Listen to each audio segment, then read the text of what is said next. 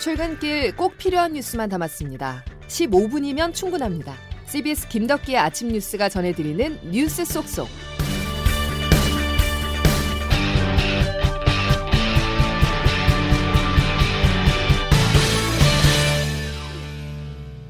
여러분 안녕하십니까? 7월 20일 김덕기 아침 뉴스입니다. 경남 거제가 일촉즉발의 위기를 맞고 있습니다. 노든 사든 불법은 방치되거나 용인돼서는 안 됩니다. 국민이나 정부나 다 많이 기다릴 만큼 기다리지 않았나. 기다릴 만큼 기다렸다면서 대통령이 직접 초강경 대응을 시사했는데요.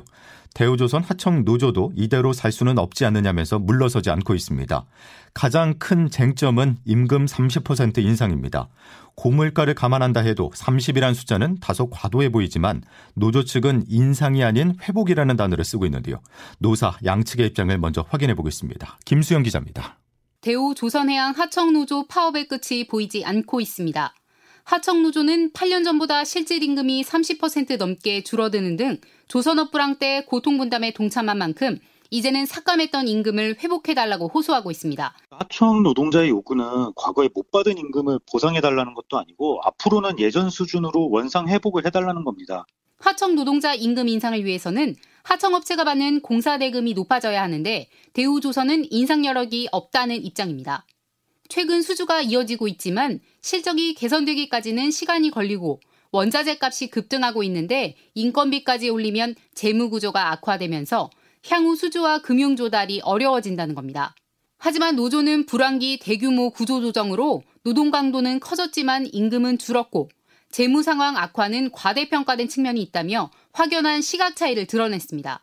양측이 평행선을 달리는 가운데 정부는 법과 원칙에 따른 대응을 강조하며 사실상 사측의 손을 들어주는 모양새입니다. CBS 뉴스 김수영입니다.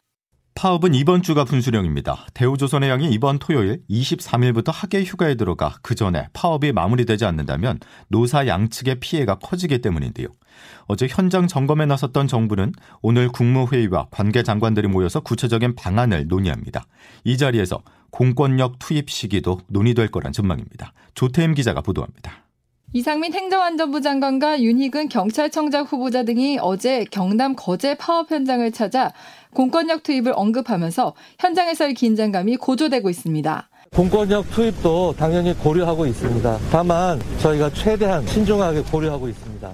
정부의 강경 대응 방침에 노동계는 반발하고 있습니다. 대우조선해양 하청노조의 상급단체인 민주노총 전국금속노동조합이 오늘부터 총파업에 돌입하고 파업을 지지하는 희망버스도 23일 경남 거제로 향합니다. 희망버스가 등장한 건 2011년 한진중공업 사태 이후 11년 만입니다. 더불어민주당과 정의당 등 야당은 제2의 쌍용차 사태, 용산 참사 가능성을 언급하며 비판의 목소리를 높이고 있습니다. 민주당 우상호 비대위원장입니다. 과거 권위주의 정권 때 보았던 전형적인 모습이 다시 재현되고 있습니다. 강력하게 이 후퇴를 막기 위한 투쟁력을 보여줘야 하는다. 양측이 팽팽히 맞서고 있지만 23일부터 대우조선해양이 2주간의 휴가에 들어가기 때문에 노동계나 정부 모두 그전에는 합의를 도출해야 한다는 공감대가 있습니다. 이번 주가 파업 장기화 갈림길에 분수령이 될 것이란 전망이 나오는 가운데 윤석열 정부 노동정책 방향성을 가늠해볼 시험대가 될 전망입니다. CBS 뉴스 조태임입니다. 윤석열 정부의 협상력을 볼 수 있는 지점이 하나 더 있습니다. 한미 통화 스와프인데요. 윤석열 대통령은 방한한 옐런 미 재무장관에게 외환시장 안정을 위해서 협력해달라고 요청했습니다. 이 내용은 이준규 기자가 취재했습니다. 제닛 옐런 미국 재무장관이 방한 첫날부터 윤석열 대통령과 주요 경제 관료를 모두 만났습니다. 가장 큰 관심사는 당정이 공감대를 형성한 한미 통화 스와프 관련 논의 여부였지만 정부의 공식적인 언급은 없었습니다. 윤 대통령은 옐런 장관과의 면담 자리에서 외환 시장 안정을 위한 다양한 방식의 실질적인 협력 방안을 양국 당국 간 깊이 있게 논의해달라며 구체적인 합의가 이루어지지 않았음을 시사했습니다. 옐런 장관도 한미 통화 스와프를 논의할 계획이냐는 취재진의 질문에 답변하지 않으며 신중한 모습을 보였습니다.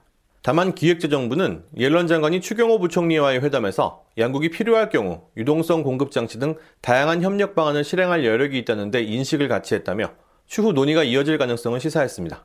원달러 환율이 글로벌 금융위기 후 최고 수준으로 오른 데다 미국의 급격한 기준금리 인상으로 한미 금리 역전 우려마저 나오는 상황이어서 국내에서는 한미 통화 스와프의 필요성이 제기되고 있습니다.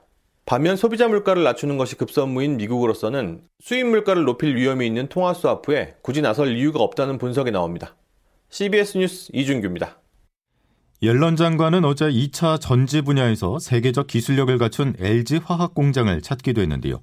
여기서는 중국을 견제하면서 한국과 미국의 배터리 동맹을 강조했습니다. 우리는 중국과 같은 국가가 시장 지위를 활용해 핵심 원자재나 기술과 상품을 확보하게 둘 수 없습니다.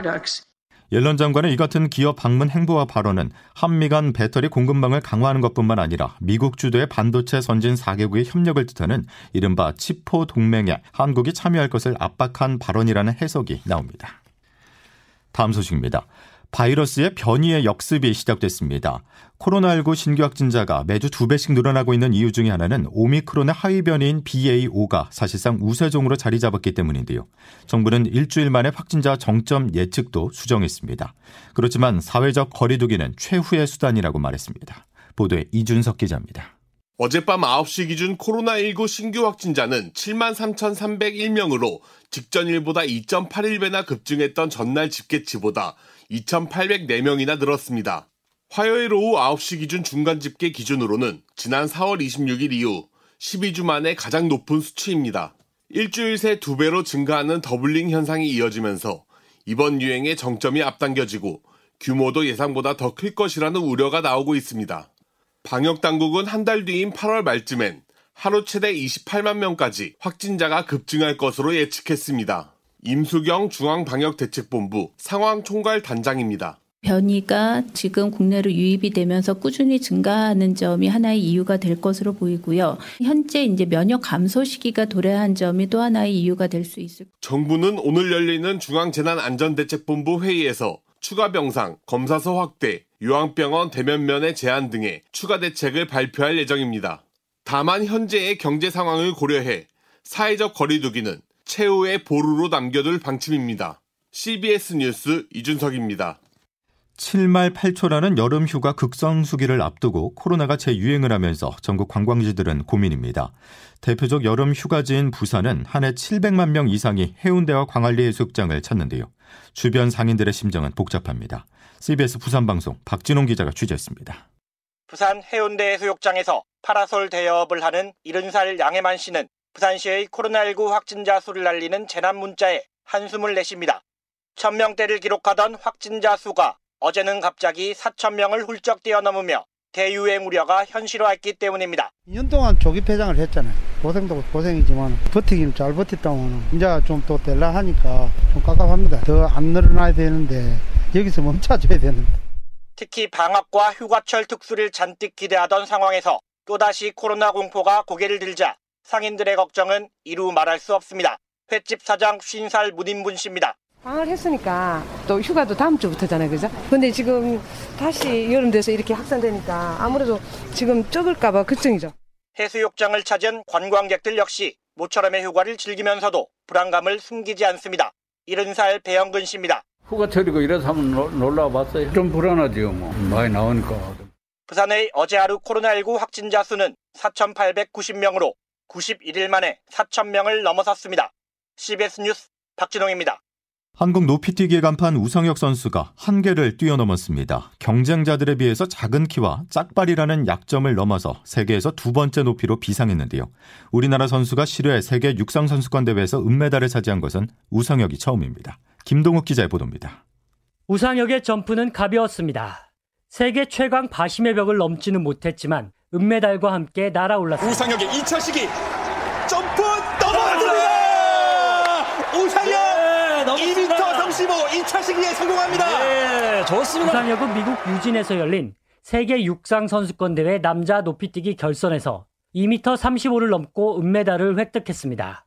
2011년 대구 대회 남자 경복 김현섭의 동메달을 넘어 한국 육상의 세계 선수권 최고 성적을 작성했습니다. 2m 35를 넘은 선수는 우상혁과 바심이 전부였습니다. 우상혁은 2m 37과 2m 39에서는 발을 떨어뜨려 바심에 이어 은메달을 확정했습니다. 우상혁은 내년 세계선수권과 2024년 파리올림픽에서는 금메달을 따겠다고 다짐했습니다. 이제부터 시작이니까 점점점 더 노력해서 금메달 딸 수 있도록 더 역사적인 날 만들 수 있도록 노력하겠습니다. CBS 뉴스 김동욱입니다. 날아오른 건 우상혁 선수만이 아닙니다. 모두가 안 된다고 말을 했지만 22년의 끈질긴 연구 끝에 한국형 초음속 전투기 KF-21 보라매가 처음으로 하늘을 날았습니다. 2026년까지 최종 개발에 성공을 한다면 우리나라는 세계 여덟 번째로 초음속 전투기 개발에 성공한 국가가 됩니다. 장규석 기자입니다. 경남 사천의 공군 3훈련 비행단. 동체는 태극기, 꼬리 날개에 001이라는 숫자가 붙은 KF-21 CJ 1호기가 활주로의 모습을 드러냈습니다. 어제 오후 3시 40분 이내 공기를 가르는 굉음과 함께 활주로를 박차고 올랐습니다. 최대 속도는 마하 1.8.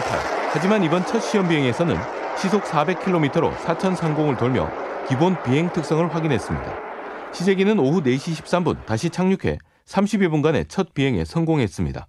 이로써 우리나라는 김대중 전 대통령이 2000년 11월 전투기 자체 개발을 천명한 지 22년 만에 초음속 전투기를 자체 개발하는 쾌거를 이뤘습니다. 지금까지 초음속 전투기를 개발한 국가는 미국과 러시아, 중국, 일본, 프랑스, 스웨덴, 유럽 컨소시엄 뿐으로 우리나라가 여덟 번째로 이 대열에 합류했습니다. 공군은 120대를 2030년 초반까지 실전 배치해 현재 수명 연한이 지난 F4와 F5 전투기를 대체할 계획입니다.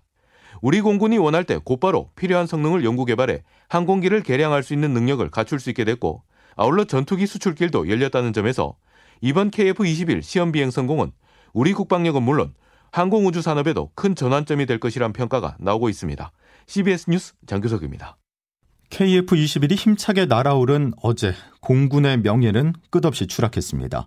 지난해 성추행 피해로 극단적 선택을 한 고 이해람 중사가 근무했던 공군 비행단에서 여군 하사가 또 숨진 채 발견됐는데요.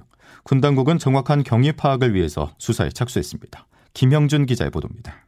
지난해 3월 임관한 A하사의 시신이 충남 서산 20전투 비행단에 있는 독신자 숙소에서 발견된 신고를 받고 출동한 공군 수사단과 충남 경찰청은 합동으로 현장 감식을 진행하는 등 조사에 나섰습니다.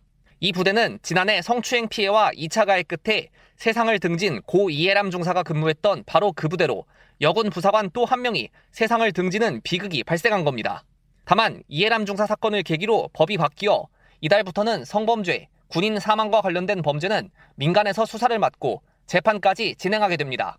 따라서 지금은 합동수사 중이지만 타살 혐의점이나 성범죄 관련 정황이 나올 경우 충남경찰청이 직접 수사를 맡게 될 전망입니다. 아직까지 A야사가 작성한 유서 등은 발견되지 않은 것으로 전해졌으며 수사당국은 일단 사망 경위를 밝히고 그동안 부대에서 어떤 일이 있었는지 조사할 방침입니다. CBS 뉴스 김영준입니다.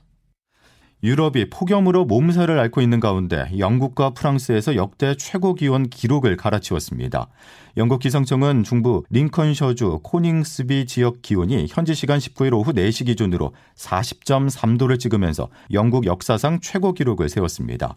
산불이 꺼지지 않고 있는 프랑스도 파리가 40.1도로 150년 기상 관측 사상 세 번째로 더웠고 전국 64개 지역에서 최고 기온 기록을 새로 썼습니다. 자, 우리나라도 대구를 비롯해서 남부 지방에 폭염 특보가 내려져 있는데요. 기상청 연결해서 자세한 날씨 알아보겠습니다. 김수진 기상 리포터. 네, 기상청입니다. 예. 장맛비가 다시 내린다는 소식이 있죠. 네, 그렇습니다. 오늘 낮 동안에는 30도를 웃도는 무더위가 계속되다가 오늘 밤부터는 다시 장마 전선이 북상하면서 전국 대부분 지역으로 장맛비가 내리겠습니다. 그리고 수도권과 충청권은 내일 아침까지, 그 밖에 대부분 지역은 내일 오, 오전, 오후까지 비가 이어지겠는데요. 제주도는 오늘 오전부터 내일 오후 사이 비가 내렸다 그쳤다를 반복하겠습니다. 특히 충청 남부와 남부 지방을 중심으로 돌풍과 벼락을 동반한 시간당 30mm 안팎의 강한 비가 집중 집중되는 곳이 있어서 더욱더 각별히 유의하셔야겠는데요. 내일까지 충청과 남부 제주에 20에서 70mm, 경기 남부와 강원도 5에서 3, 그 밖에 서울과 경기 북부, 강원 영서 북부에는 5mm 안팎의 비가 이어지겠고요. 또 내일 오후부터 저녁 사이 강원 내륙과 산지, 충북 북부 지역을 중심으로 다시 소나기가 내리는 곳이 있겠습니다. 한편 현재 전남 동부와 영남, 제주 북동부와 서부 지역에 폭염주의보가 내려진 가운데 오늘 대구의 한낮 기온이 33도까지 오르겠고 대전, 광주 32도, 서울, 원주 30도의 분포로 무더운 날씨가 계속되겠습니다. 그리고 금요일인 모레는 중부와 영남 지역을 중심으로 다시 소나기 소식이 들어 있고요. 주말 오후부터 주일 오후 사이에는 또다시 전국에 장맛비가 이어질 것으로 전망됩니다. 지금까지 날씨였습니다. 우성혁 선수의 세계선수권 대회 은메달은 짝발과 작은 키라는 핸디캡을 정신력, 스마일로 극복한 인간 승리가 아닐 수 없습니다. 자, 우성혁 선수의 인간 승리, 육상에 관심을 갖는 계기가 되길 바라겠습니다. 수요일 김덕현 침 뉴스는 여기까지입니다. 내일 다시 뵙죠. 고맙습니다.